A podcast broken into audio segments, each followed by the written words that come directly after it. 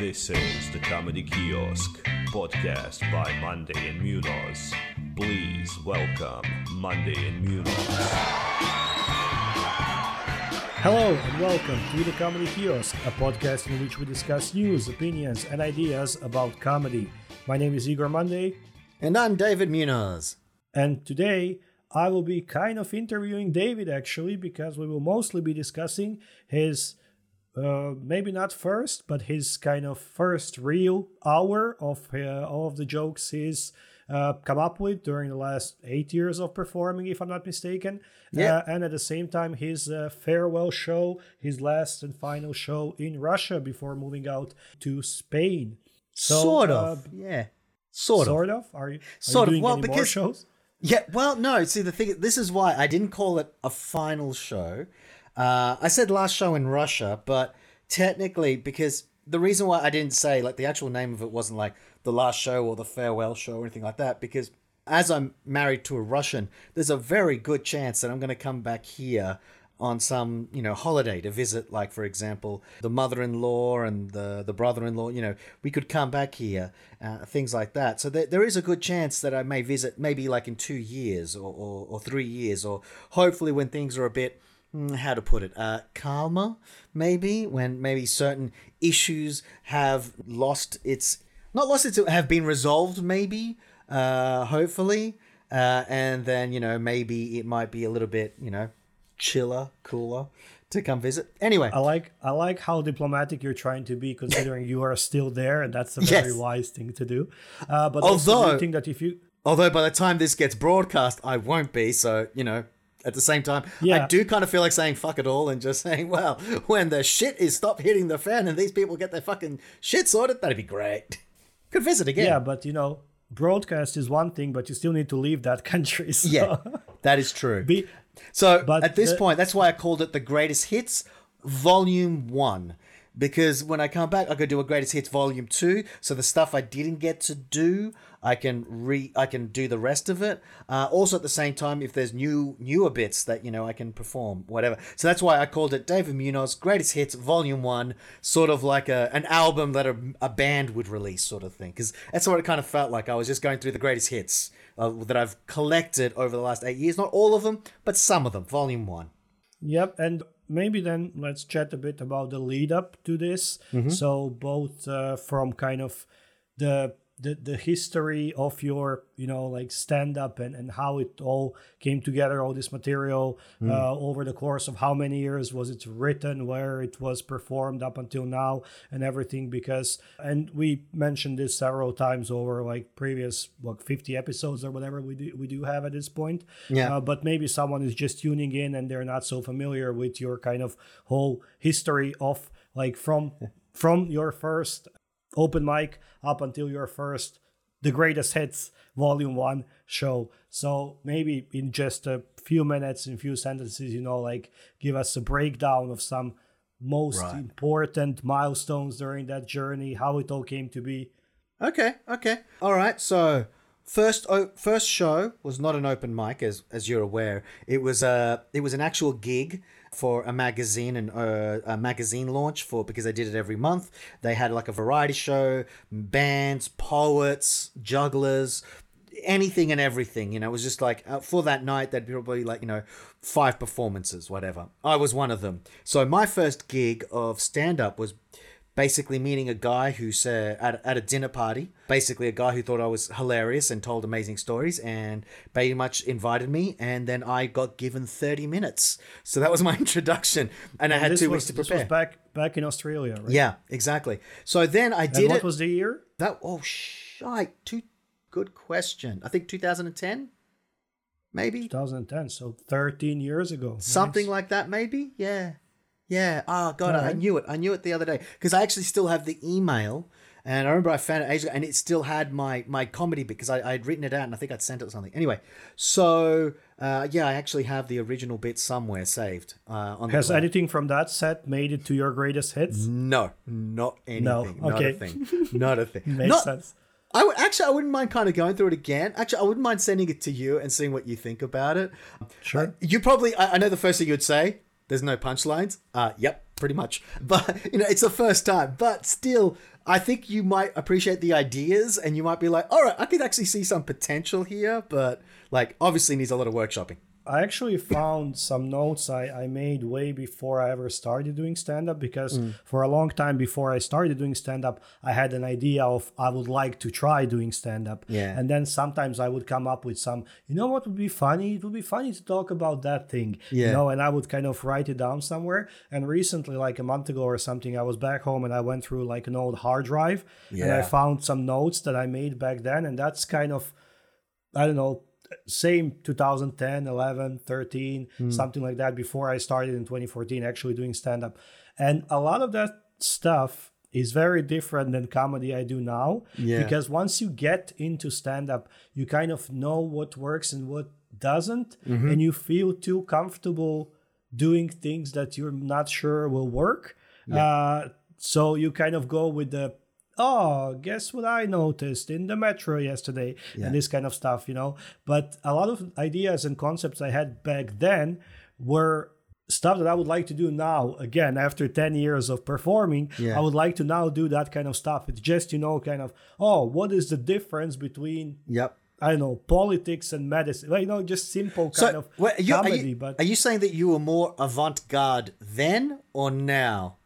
Um, I was more, I think, because then I didn't really understand the, Yeah. how it works and what would and what wouldn't get laughs. I was ready to kind of risk it all and go for something that it might kill or it might bomb. Yeah. Well, now I'll look for that kind of safe middle, Yeah. you know, and I'll go with something that I know will get laughs, even though it's not comedy gold, it's just entertaining. Yeah. But back then I was like, uh, you know, I didn't know how it all works. so I was Yeah. just like, oh, this is funny to me. I was Yeah. writing stuff that's funny to me. Yeah. And now I'm writing stuff that I think will be funny to others. Yeah, yeah, yeah. Okay, well, maybe that's something you can look into for future. You can be like, all right, I'm going to do a set, a whole bunch of stuff, all based on on that, and then let's see how it goes. Like, because you don't know, you might find a new voice, something that's not being done in a way. You know, maybe that person had had uh had more um, well, had less fear in a way. You know, had more chutzpah or whatever you call, or balls, whatever. You know. Yeah, de- definitely. So okay, so he did the 30 minute Yep. uh, set at the, at the kind of local variety show, and then after Yeah. that, if I remember correctly, there was a pause of like three, four years. something like that yeah Bef- before i found pretty much again. you guys in moscow like i had given up the idea of ever doing stand up again i've explained there were like some opportunities that i screwed up but anyway i ended up in moscow i was looking through facebook expat events you know and this thing popped up. And at the time i was dating this girl and i suggested it as like a date night thing for us to check out. But also it was for me to check out what the scene was like. And i, I you know i was expecting it to be kind of very bad. And so i went. And uh, i mean yeah you could tell it was a bunch of guys who were just starting but I did like it, and I did like they were like you know trying weird things, interesting things uh, at the beginning.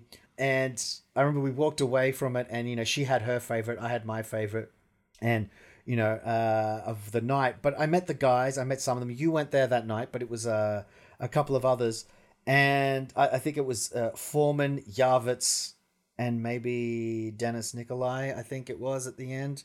I think it was the three of them that I talked to that night, and there were some other comedians there, one or two others, and they were they they said, yeah, yeah, sure, sure, join us, join us, you know, come blah blah this and that. I think it was a few weeks later that I ended up, or maybe a month later, I ended up going to Jim and Jack's, and then I started doing open mics there. But the difference being in the beginning, I would only do open mics maybe once a month or once every couple of months when I was inspired. I never repeated the same set. I always did something new every time I came. Um, and I didn't get up and, and repeat. I had like a story, and then it was like, okay, that one's done. Now, next story or next thing. Okay, did that one. Okay, that's done. So I probably did it, I don't know, four to six times before I went to Spain. Uh, I left. I think I did it about six times or so. And then a year I didn't do anything in Spain, and when I came back, that's kind of the deal that I had with my my then girlfriend. It's a different girl. She the deal I made about coming back to Russia was like right, but this time I want to come. I want to go do stand up every weekend. Like I want to make take a serious hit at it. That was kind of the the thing. Like I wanted to do regular, and I wanted to do bits again and again and sharpen them and and all the rest. And I said that's part of the deal of me coming back. Like I was like, because we just started dating and I didn't know what her reaction would be. I was like, look, I just don't want anyone to tell me you can't do that. You're not spending enough time with me, like that sort of thing. Because the previous one had occasion not exactly done that but it was kind of implied if you know what i mean? Like that whole like oh do we have to go? I don't like the people i don't want to do that. You know it's like oh it's boring. And i'm like but i want to do it. And then you end up not doing it because the person's like uh. so i was like you know i don't care. You can stay home. You don't have to come but i'm going uh, turns out she actually ended up really liking comedy as well and getting into it and, and pretty much is one of my best critics. Um, so and will really help me out. Best um, best critics. That's that's good. Yeah. uh, yeah i think i remember seeing you because i don't think I, I we met maybe the first time you did shows with us but like Yeah. second third i don't know Yeah. uh, i don't know where i was at that point uh, or but I remember first time seeing you i wasn't performing because usually in those those shows i would host a lot Yeah. or i was performing but then at least once a month i would just sit in the audience not perform not host not anything uh, just to see the acts and to see how it looks from an audience member point of view Yeah. and i remember seeing you like that and i was in the front i was sitting in the front row and you were doing your bit about your girlfriend ta- girlfriend taking you to buy skinny jeans oh yeah uh, and there was something with towels as well like showering and and yeah drying with a towel after a shower, something like that. I don't Yeah. remember much, but I remember I was in the front row for that, like I don't know, half a meter away from your crotch, and you very kind of, you know, very vividly gesticulate all those motions and everything as you usually do. Yeah. And I was like, uh, this guy's fun. Like I remember that Yeah. was my first kind of this guy's fun. Yeah. Because a lot of us would at that point just kind of hide behind the mic stand Yeah. and then just like stand there tell jokes like people didn't have a lot of stage presence or confidence even to do that to you know kind of to act something out to you know to to be themselves on stage to be like creative to be like physical Yeah. and all of that and i remember thinking like this guy's fun that Yeah. was my first kind of and that's that's a compliment because for a lot of people that performed on that stage my first thought was like this guy's a cunt so yeah what a boring motherfucker Yeah, or that, or Yeah. like this guy's shit, or this girl. Uh, but yeah, Yeah. and uh, and yeah. So I guess that time when you returned, you kind of started, and you haven't stopped since then. Yeah. In the meantime, you also added Spanish like a year ago, year and a half ago. Mm-hmm. Yeah. When we launched, uh, well, uh, Sergio launched in our club the Spanish uh, Spanish nights. Yep. At least uh, once a week, I think it was in the beginning. Uh-huh. So you got involved in that, Yeah. and uh, yeah, Yeah, I so- guess you've been doing. yeah it's ebb and flowed you know sometimes especially with my last job it really kind of ebbed quite a bit but you know i've tried to keep it at least you know at least once a month sort of stuff. Uh sometimes i can get it up to two three times you know with work and stuff like that. But yeah it's it's ebb and flowed but it's it's been kind of you know pretty consistent. I've stayed within the scene. I've been doing stuff and i haven't let it go sort of stuff. I'm still doing it. And yeah so and at the end um I would say, yeah, I, I decided that when I was leaving, because, you know, yourself, Oleg, everyone was doing this, you know, before you leave, you do this farewell show. I knew it wasn't farewelling 100%, but I wanted to do a greatest hits and especially bits that um, I wanted to kind of not retire, but sort of semi retire the Russian bits, the bits that only really work in Russia or in Slavic countries, things like that, that outside, I it's probably I'll either have to rework the the jokes completely to make them work, or I will just have to construct new ones, or just let them go. You know, just pretty much like right, this takes too long to explain and set up to finally get to the funny part. Like screw that. Like I just won't use it. Yeah, I'm sure I can come up with similar stuff based on Spanish food, maybe, but you know, right now Russian food is just Okroshka. How the hell? Kholodets, kvass, kefir. I mean, some of them now, kefir apparently is becoming a thing in Western Europe. Like, it's become the new, you know, uh, fucking Yakult stomach digestive milk product. But other than that, it's like kvass. What the hell is kvass? Kholodets. Uh, I can try to explain it. I think the explanation would be funny, but honestly, I will need a projector. There is no way I can do those jokes without a projector to show different. And then it becomes more like a TED talk in a way. Maybe a very funny TED talk, but it will require props. Yeah, I mean, in general, I would consider those bits, uh, and I consider my bits that are kind of very closely tied to life in Moscow, in Russia, all those kind of things, uh, cultural things, language, food, this kind of stuff, Yeah. uh, locations like, oh, this metro station, that city, and so on. Like all those references don't mean jack once you leave uh, the country, but uh, I still can't say that I've I, I consider them like eighty percent retired because I think in some places now there is like regular like Russian stand up in Belgrade, in Barcelona, in Istanbul, in Berlin, Yeah. in Tel Aviv, and I'm sure that English stand up is also uh, attended by large groups of kind of Eastern Europeans and not only Russian speakers or Russians themselves, but you know, uh, every Polish person Yeah. will understand, or every even Croatian person will understand uh, Kholodets jokes because we have Hladetina, which is kind of the same thing. Mm. It's slightly like the spices are different and stuff,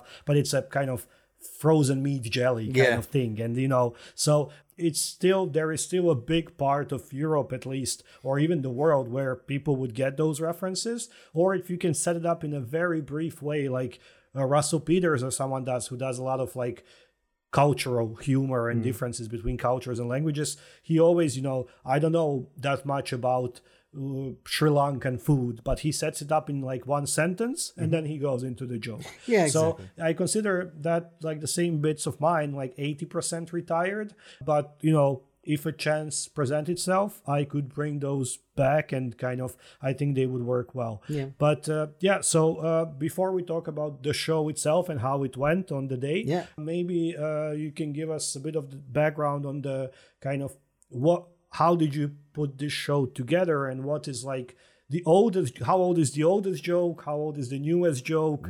How like i don't know uh, how many times did you do like all these jokes before that day? Like is there a joke that you've just tried a week before and said okay this is going into the best of or are they all jokes that you've done like a thousand times okay to the, the setup to it and everything. Mainly i asked abed who's now that i'm leaving is going to be the elder statesman of the eldest statesman of comedy of english comedy in moscow. Because literally i right now yeah we realized this. Actually we we're sitting down i'm like wait i'm the oldest guy here because everyone else either well everyone else left.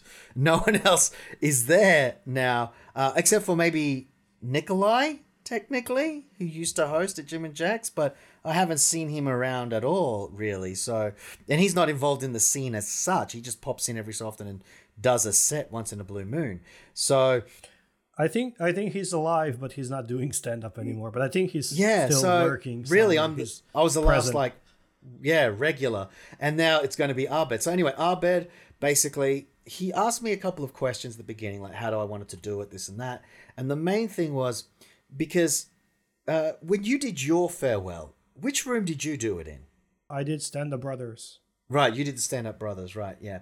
Okay, so that was an all right venue as well. I had a kind of a similar idea where I didn't want a huge hall. I didn't want, for example, a big room that could seat hundred people because I thought I don't think I can get hundred people to come to my show, and then you'll end up with a lot of dead air and space. So I ended up going with um, the place Stand Up Cafe, which has a small. It has the main hall where the big performers go and all the a lot of the Russian stand up do, and then they have that little room which is made with like a little tables and a little bar and everything. And it can seat technically 38. It has 38 chairs. And they can add a couple of more chairs. So I think maybe we got up to 42 or something like that. Yeah, so I would rather have a smaller, more intimate because what I realize is when we did the Champion of Comedy, what's it called, competition, the semi-finals we did there. No, no, sorry, the ones pre, and then the semi-finals and the finals we did in the big room.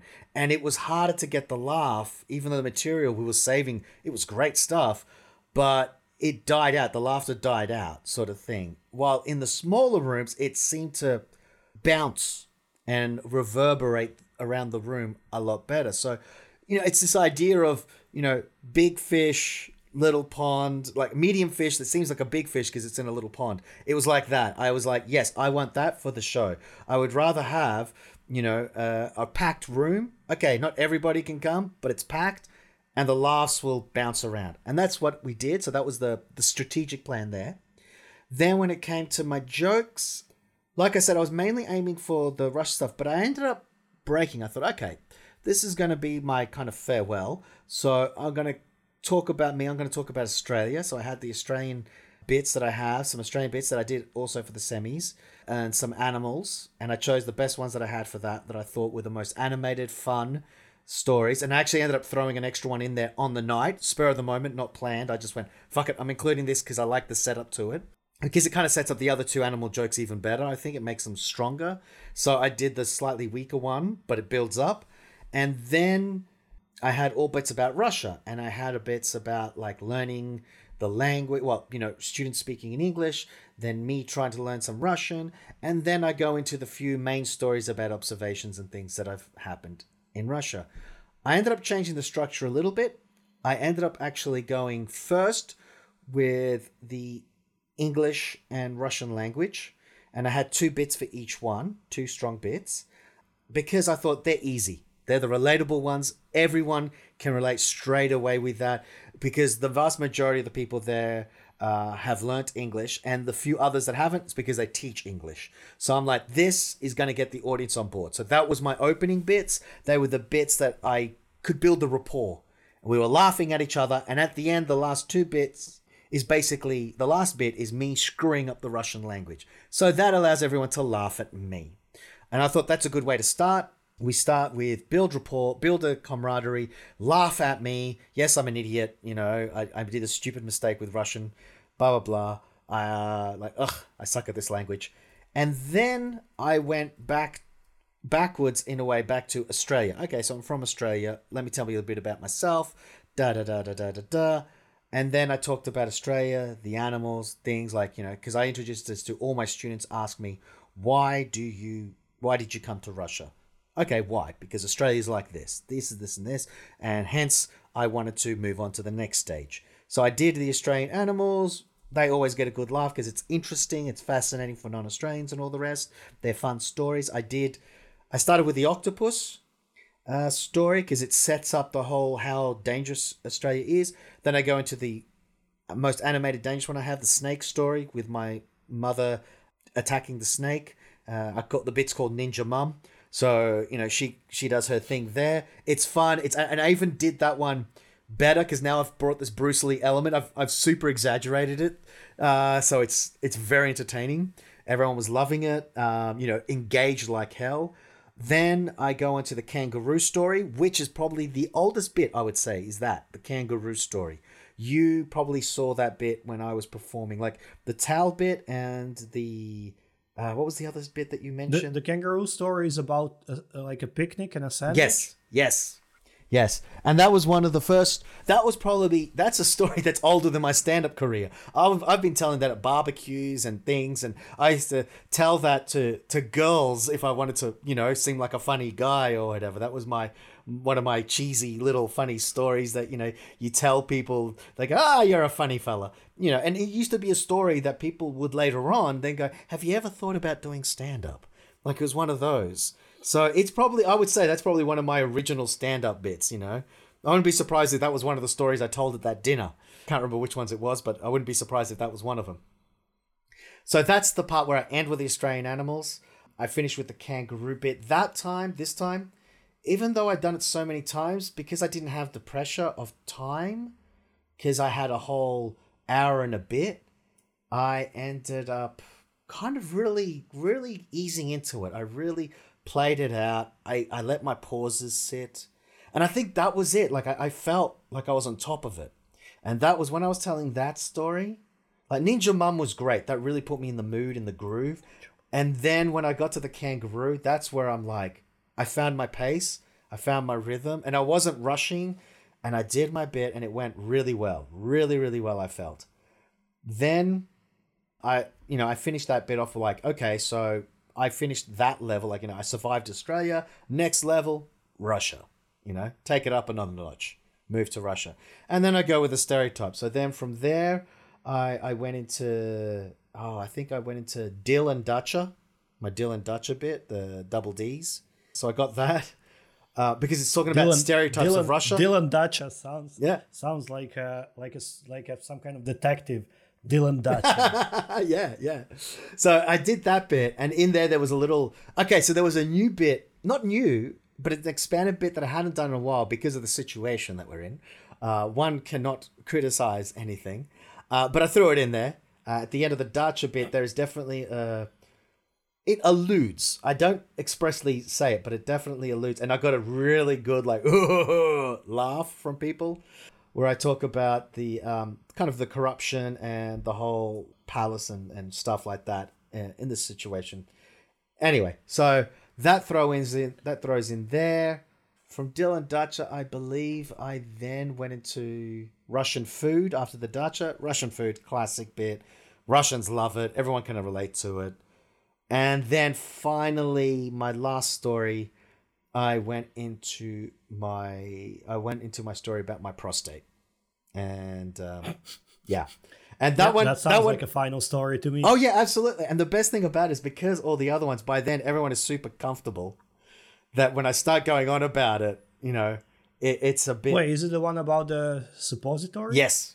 So that's exactly. It's all about the the suppository at the end. But yeah, so this is the final bit that I did because by then talking about something. If I do that that bit at the beginning, it I, I did that for the final, remember? And then I went first, and that bit was just it was a bit too personal. People are like, "Yeah, we don't want to hear about this." As the first comedian, it just it's too in your face, not literally, but yeah, Yeah, I think that's the actually when you're building because now you've built that hour, Mm. you kind of understand and you've done it once, so you maybe and I hope you recorded it as well, Yeah. so you maybe have like a better idea what is a because you know whatever you've done this time doesn't mean you have to do it like that every time Mm. because uh, I think I've done my hour as it is now and the show that I took to the Melbourne Festival and I'm taking to Fringe Mm-hmm. uh, next month and so on. It's the in in terms of material, it's like seventy percent the same show I did uh, as my farewell show or the best of show as well when I was leaving. Yeah. But the structure and the order is way way way different. Yeah. And now it works like a show. Yeah. Then it worked like a compilation of jokes. Yeah. So it was just like a bunch of jokes, a bunch of bits Hmm. that all work in like 10 minute sets. Yeah. Uh, so it was like six 10 minute sets put together. Yeah. It was kind of like that. Yeah, yeah. And some somewhere it connected well, somewhere it didn't. Yeah. And somewhere I really feel like, oh, if I left that second 10 for the last 10, Yeah. it would be a great last 10. But it was a meh second 10. Yeah. Because it just doesn't fit and they don't know you that well and they don't see why you're talking to me about this now Exactly. and all these kind of things. So now finally after doing so I did it then for the first time and then since then I've done it in uh, Zagreb, in Istanbul, in Vilnius, in Berlin twice, in uh, Melbourne like four times and so on. And now I have it as a show. Yeah. And now as a show, it finally has you know a beginning, middle, and the end. Exactly. Before that, it was a compilation of jokes. And I think when you do that first show, which is I think for most comics their first full show is just the greatest hits Yeah. uh, or compilation of sets like club sets. Uh, because if i look at for example mark normand whose first special was that uh, self-release special on netflix he did during the pandemic i think it's basically a compilation of his club sets. All of those jokes have been done previously on i don't know the late late show the this and that like the conan whatever Yeah. and i've seen all those bits before it's just that now they have been put together into one show and Yeah. it's a great show but it doesn't seem like a show it seems like the, Yeah. the, the best of the greatest hits as you said Yeah, exactly. And the thing is, technically, now the thing I forgot to mention earlier was this isn't my first big show. It is the first hour long or hour and a bit. But I did do the Siberian show in 2019, which was 45 minutes. And that was my first time doing like a, a big set. 45 minutes of just me. And I had two openers, and it was me coming on. And I had 45 minutes, and I did my bit. And there was a lot of the Australian animals, and it was more geared towards that. And I believe Russian food was in there as well. So that was like the, the first time I tried this. And like you said, the first time there was a general structure, but it was much more logically linear in the sense of, you know, I start from Australia, get to here, now I'm in Russia, this is what I'm noticing. Here I played with it differently because I didn't go with necessarily the logical order. I went with the artistic order, hence the or the the more psychological. It's like, okay, let's build rapport Let's do language stuff, stuff that we can all relate to. Now, what I want to do is I want you to, I want to introduce my background. Okay, fair enough. We're doing that. Now here I start kind of going into why I moved to right. So I'm giving it a bit more themes and meanings, flow. So I made sure I made it flow. Like what I find is you can do these greatest hits, but what ends up becoming more important is not the jokes, but it's the links. How do you link it together? How do you make it flow? And how do you make it that by the end you feel like you've gone on a journey, that you've gone on a on an obvious trip from point A to point B with twists and turns in the middle, but it, it flows. You you are going in a general direction and you can feel it to the point where you finally reach the waterfall, let's say, where you just over and you crescendo this big thing and it smashes at the bottom and there's a huge cloud of water and waves and I don't know if this metaphor is working because it sounds like I'm also like collapsing and failing dismally. and then we crash and then we die and then it all goes to shit. And we're hanging on by a thread with broken limbs at the bottom or eyeing on rocks. Oh, it's horrible. No, um, I do mean it is a beautiful waterfall where it cascades down and it just looks like bang. You're like, wow. So that's what I was trying to build at. And hence, I was really building, and then I even had callbacks. And the one thing I regret is I kind of left things a bit last minute. So I included one or two little bits that. So there's a one bit about the language where it's it's a, called "Make the Sex," and you might have remembered it from the St. Petersburg festival that we did, where you know the guy says, uh, "Last weekend I make the sex," and it's like, wait, what? You you make the sex? Like not just any sex, the sex, and you make it. Like, please explain to me how do you do this? And I have all this sort of stuff, and then later on uh, when I introduced the the rush bit. I can't remember exactly how I did it, but I linked it back and I had one of the people say, "Ah, yes, we make the sex." And when I did that, boom, got a laugh because I'd done the same thing like 15 or 20 minutes earlier. I'd referenced it, so I was doing a callback. And I had people later on tell me like, "Ah, oh, that callback, that was cool. It linked. It made it all link like as in it, I've made it flow. And that was the point. When I did the ending, it had to reach this crescendo where when I finally got to the bit about my prostate, everyone's comfortable, everyone's been laughing, and now they're willing to really laugh at me, to like not care how personal I get and, and just like laughing about it. So yeah. Yeah, I think that's the kind of, you know, the important thing is to learn how to build that yeah. different material because it's not it wasn't written as a show no. it was written as jokes yeah. then turned into bits then mm. turned into sets yeah. and then those sets put together like and it's they kind of you know put together in a way of kind of uh, a frankenstein monster just you know various sets that don't mm. necessarily wanted to be together in the same show in the sense that you know and i i felt it the same because like i have i don't know 10 minutes that's very lighthearted and fun, like ha ha ha, dating as a foreigner. The next 10 minutes, dark yeah. you know like dark or, or, or or like heavy or like you know makes you think and stuff. And i'm like hmm, that doesn't work if that follows that. Yeah. You know it's big it's too big of a jump for people to comprehend mm. that okay we should still laugh at this. Yeah. So you know yeah it's kind of how you build and how you especially when you're doing it with pre-existing sets because if you're writing a show okay i'll just write 50 new minutes then you can have like a leitmotif that goes through that show yeah. and you will then build it as you want to build it. But if you're just patching things together from like various sets and yeah. everything, then yeah. Uh, and uh, yeah, and, and the other thing also though, I have to say the one not advantage that I have, but one thing that I, I am aware that I, I've I've realized recently that I tend to do this. I always like to have themes when I do stand up bits. Like I know a lot of comedians will get up and they'll just hodgepodge together, even for their, like their five minutes or for their ten minutes. They'll hodgepodge little bits and they'll jump from one thing to another. I tend to stick to a theme, so it's like okay, tonight I'm going to do my bits about technology. And it's all about technology. So all of a sudden I have a whole bunch of time. Uh, uh, today it's about me being old. I'm going to do all that, you know, feeling old and blah, blah. Okay, this bit is all about me, uh, about sex. So this is all the sex stuff that I have. And I, I tend, when I perform, to I generally I, I realize, and even from the very first show, that first thirty minutes, I've always tried to have an, a, a theme, like a through line that goes through my bits. So when I'm setting it up, I find then all I need to do is connect these through lines, and I do find it makes it a little bit easier because then it's actually a bit like okay, strange animals, fine. I've got five different bits. Okay, I'm only going to do two. What are my two best? I can actually start dropping things. Yeah, I mean that's the good Well, the good thing about making a set, building a set like that, is because then you kind of stick to the topic, and people's mind doesn't have to like jump Hmm. from this to that, and uh, you can also understand kind of you yourself can remember jokes easier because they all follow the same theme and everything.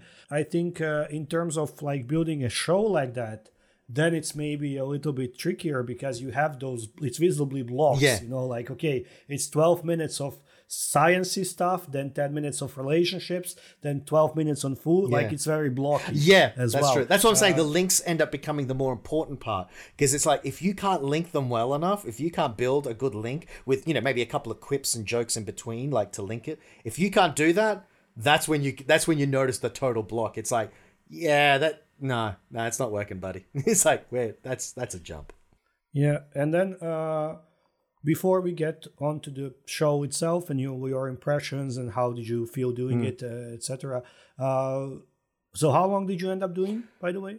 Uh, honestly, I think I did about an hour, hour 15 maybe, something like that. At least an hour for sure. We ended up starting a little bit smidge late. Um, and I had to finish like a couple of minutes before the nine o'clock.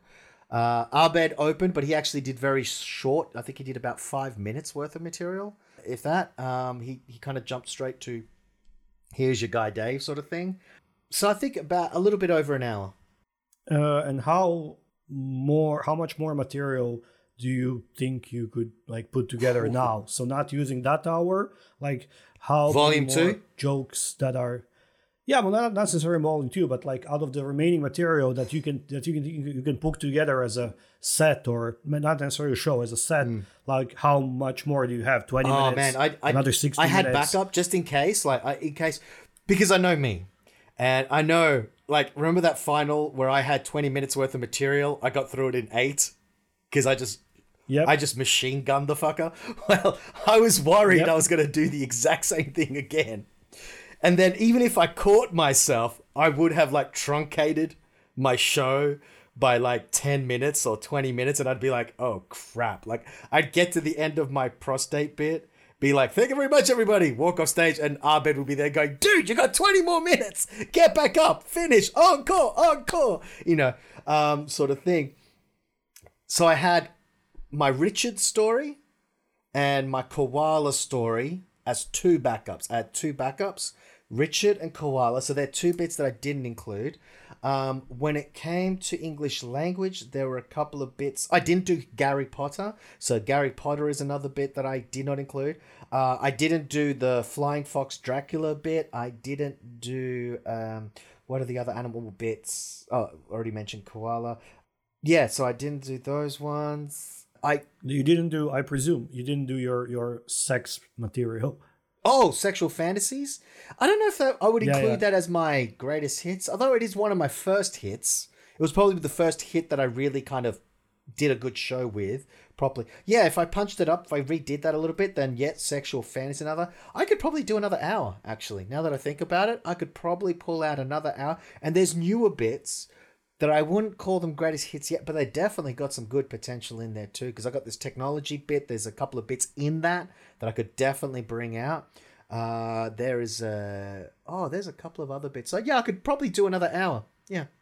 this is something that I mean we haven't shared a stage in over a year. Mm. I think the last show we did together was maybe that final the finals of that competition, which was something like February last Wow. year, January last year, maybe even. Yeah. So yeah, over a year and a half that we haven't done a show together or seen each other perform, I presume, besides some clips here and there. Uh, and that's actually because all of these things that you mentioned that you did this time in your greatest hits, like it's the joke. And we did chat before that, and you shared your set list and everything. And even if I don't know it by name, I'm sure I know it by the story or by the theme or something. So I think I'm quite familiar with all of those, and I'm quite familiar with this second hour that you also now mentioned all of those jokes because it is really the greatest hits, the jokes you've done the most, Yeah. and uh, that kind of almost always work and everything. But I'm actually very curious to see your new like what what you've done in the what you've written and, and you know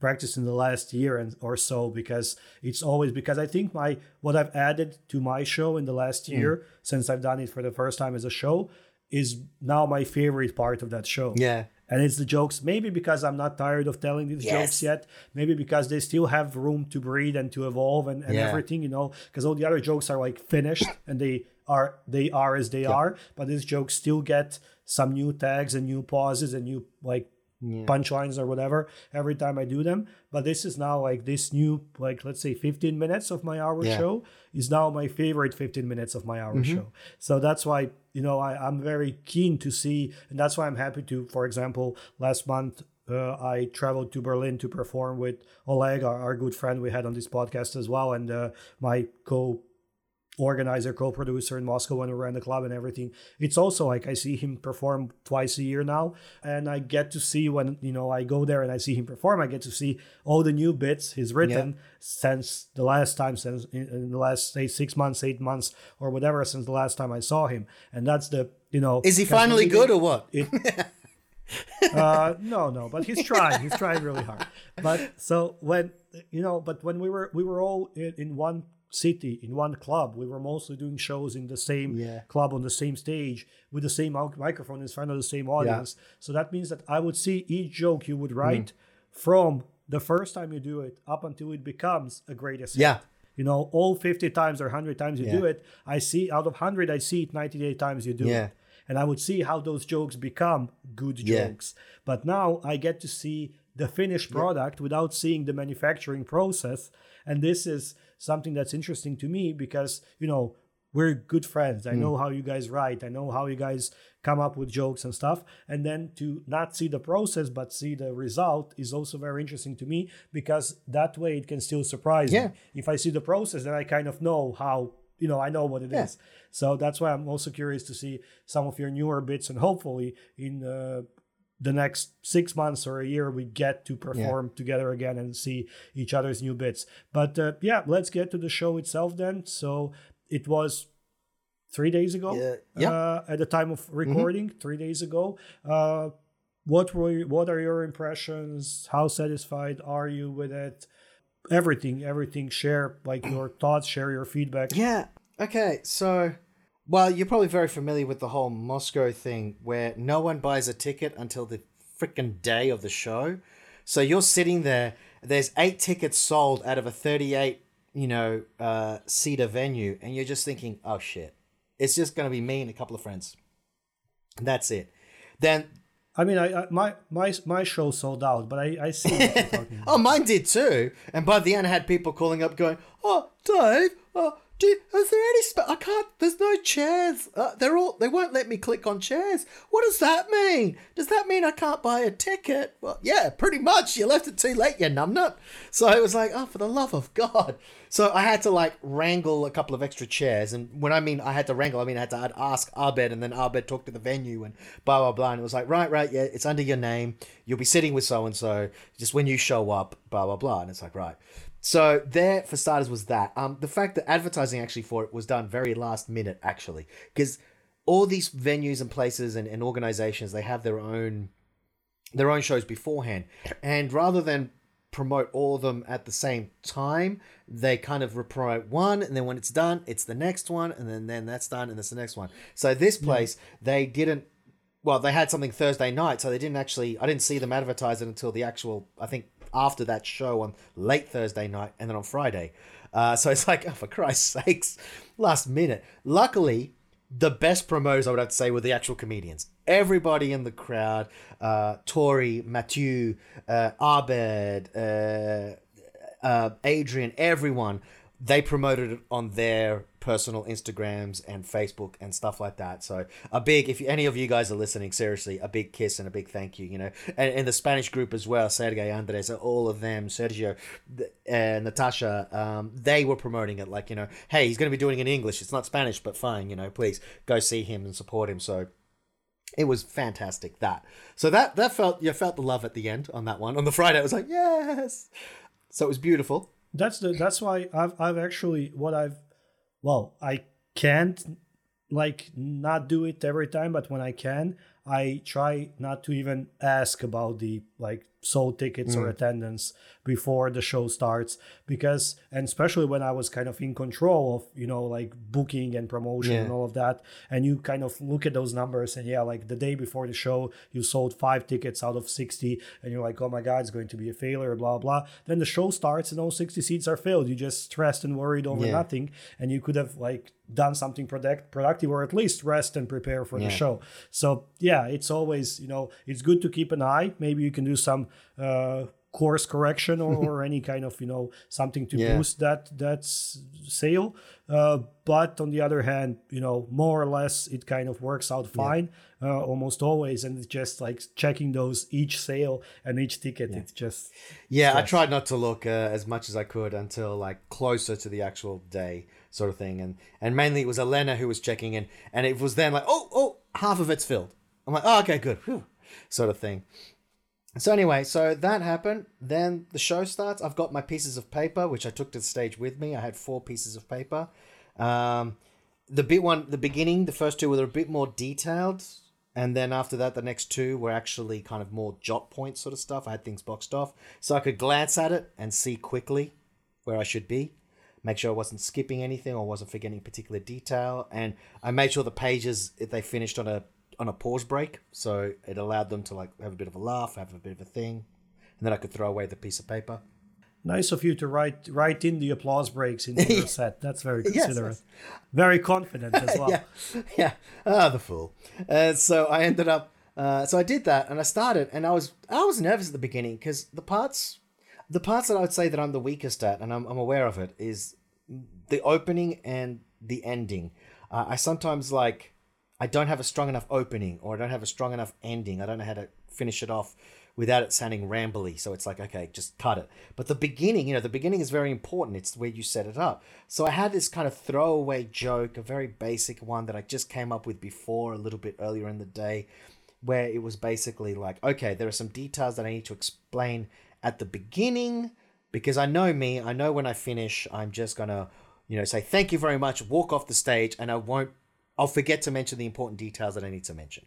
So I want to mention right now, and then I, I and my little throwaway joke was like, you know, I, that's how I do. Like when I finish something, I say thank you, and I just walk off. Just ask any woman who I've had sex with. It was a very obvious, basic joke, but it got a little sort of thing. I'm like, yes, you know, I've had a lot of one night stands, but at least all of them said, oh, isn't he polite? He said thank you before he walked out the door. You know, and everyone kind of went, okay, so he's making a bit of fun of himself and blah, blah, blah. That was my opener. It was a nice little quick chuckle, bang.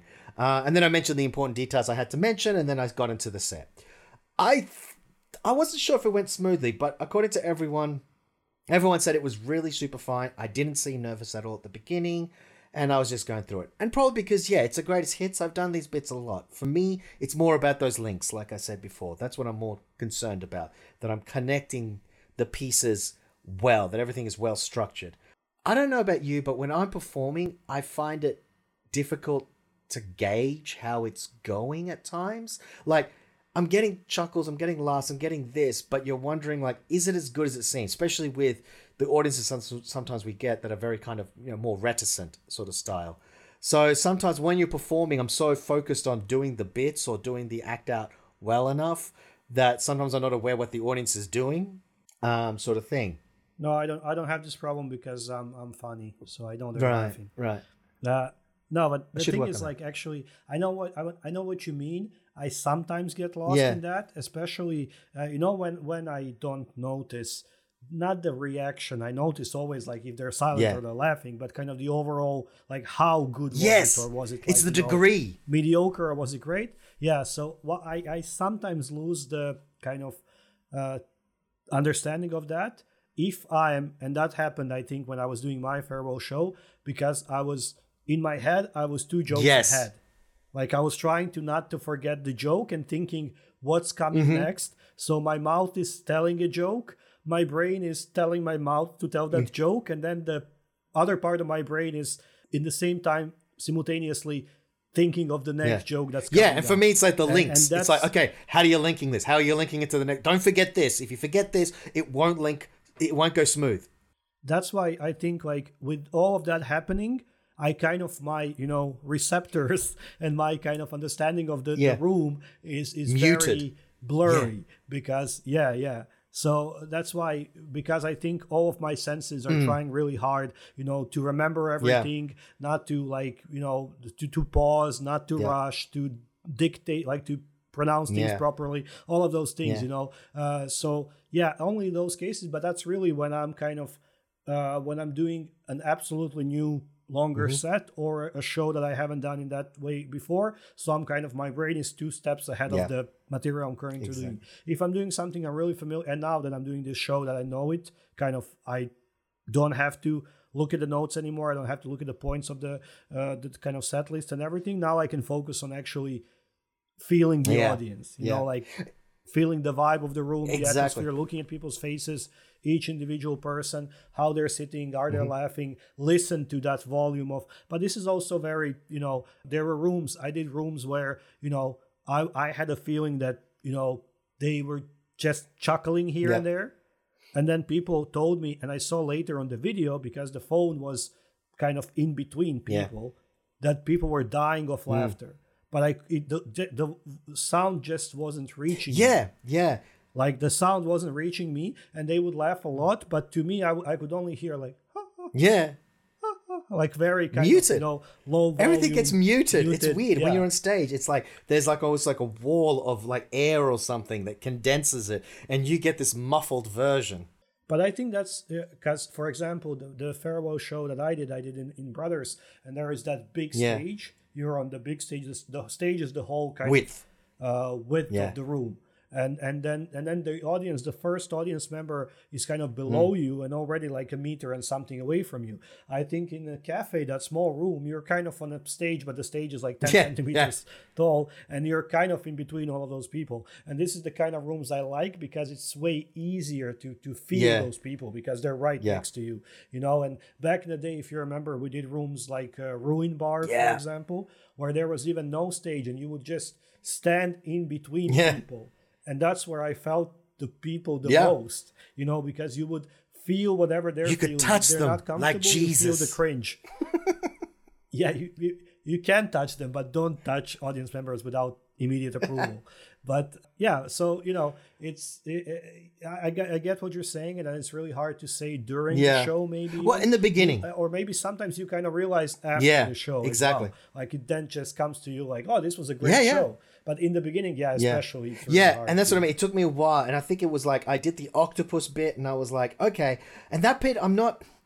It's not probably the best. It's not the punchiest bit, but it sets up the the moral, the whole moral of the story of the Australian animals. It kind of sets it up, and it carries through to the next bit. So it's sort of like something I need. It's like a bookend. So I I built it up. Had a little joke in there. There was a there's a little inappropriate joke in there that I was a little bit like nervous about it. Maybe people kind of going, Ugh. but I did it anyway. Got a kind of weird chuckles. Like people were like, oh, oh my god, I can't believe you said that. I'm like, okay, that's a good one. I did it when I did the Ninja Mum. That's when it started feeling like, all right, all right, and I got some good good reactions at it. And there were new bits that I put in there that I kind of was like, yeah, I knew it. I knew it. it well, they're not, well, they're new wish. I've only done them once or twice. Because what I did is before I did the major show, the last, I went to every single open mic for the two weeks before. So altogether, and plus I also did like a special show. I was like a guest um, person, a guest honor person in the middle, uh, unannounced. So I think I did about five or six like shows beforehand, and they gave me everyone gave me a bit of leeway, so I was able to do like seven minutes, seven to ten minutes each time. And in there, I did a bit that I was going to do in the show, and one that I did a couple of times was the Ninja Mum bit, and with these newer bits in there, and they oh just beautiful, just fit perfectly. And made it much more fun. And because it made it more fun for the audience, it makes it more fun for me. And I think that's what elevated it. And then when I did that, afterwards, when I started doing the kangaroo bit, I was much more relaxed. And even though I've done that bits a thousand and one times, I did it in a much more relaxed state. I spread out the bits. I explained. I got rid of the the fat, but it was still entertaining. It was nice and loose. And I think there is when I started hearing the people feeling it a bit more.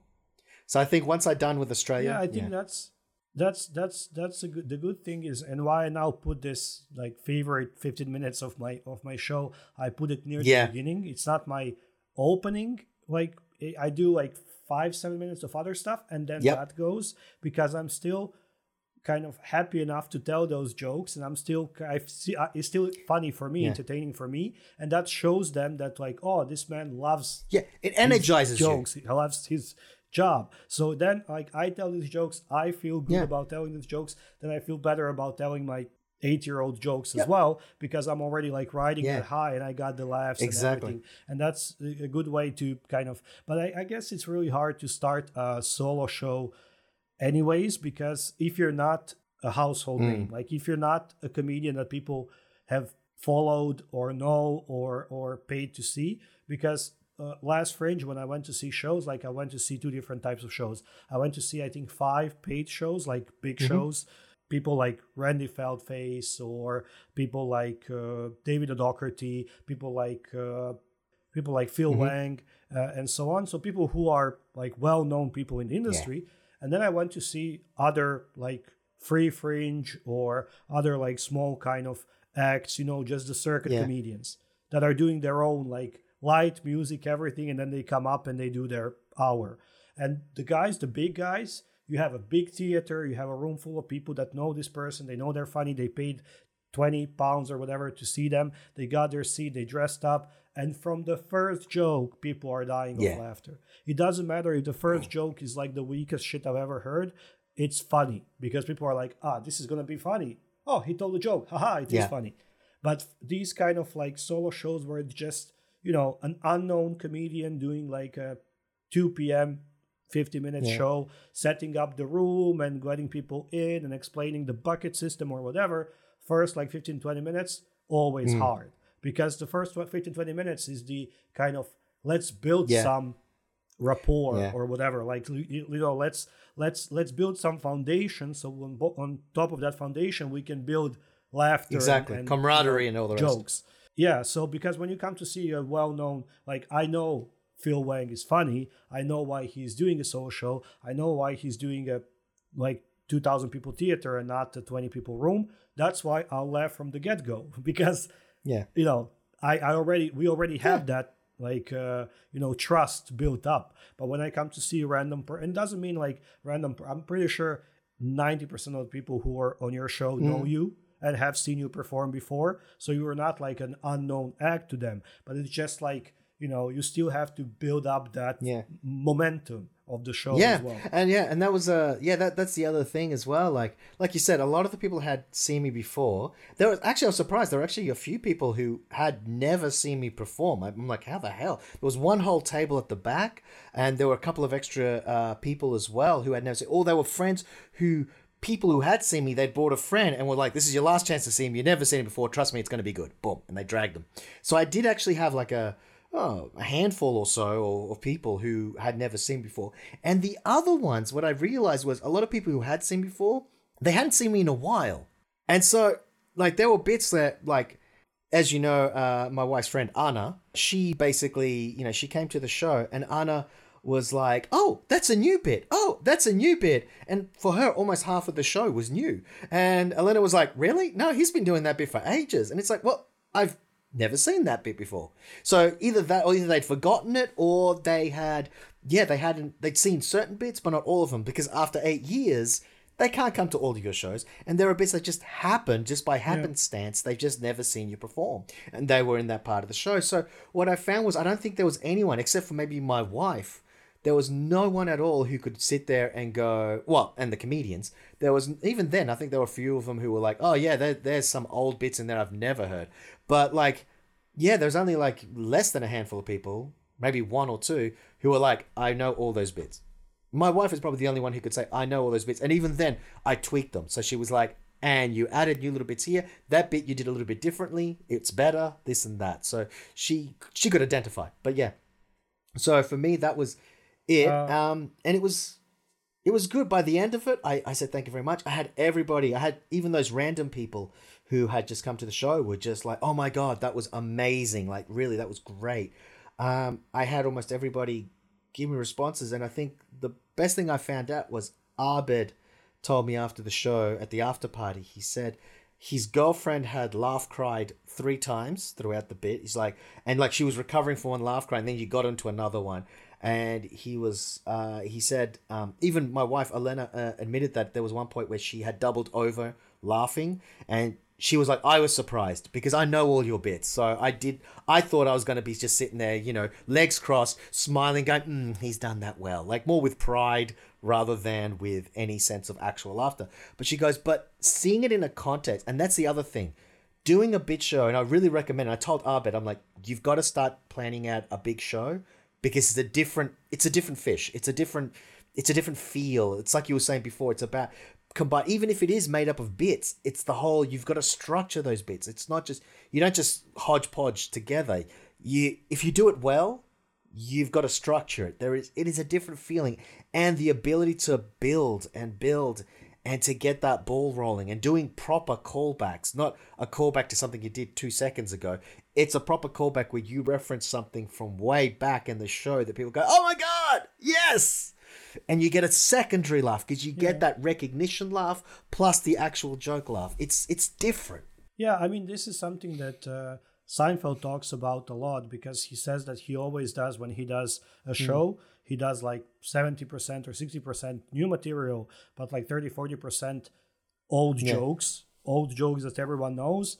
But it is like going to a concert and hearing your band play that favorite mm. song of yours that you've known for like 20 years. You know, people still or even if they they've heard these jokes before and it was funny then they'll still laugh again because it, they're like ah, i know this joke yeah. it's a funny one and they they laugh maybe even more than the first time because now they're familiar with it and they can actually kind of enjoy yeah. it and and you know and especially if it's like fine-tuned and and uh, evolved and and you know being upgraded since then then they can laugh at the same thing again but more because yeah. it's a new thing now so yeah, now that you've done the show, now that the impressions have settled a bit and a few mm-hmm. days passed, and uh, hopefully you have a recording of that. Maybe you had a chance to rewatch it already, or you definitely not yet, will. not yet. But so I have got a recording. It's in process kind of, being made.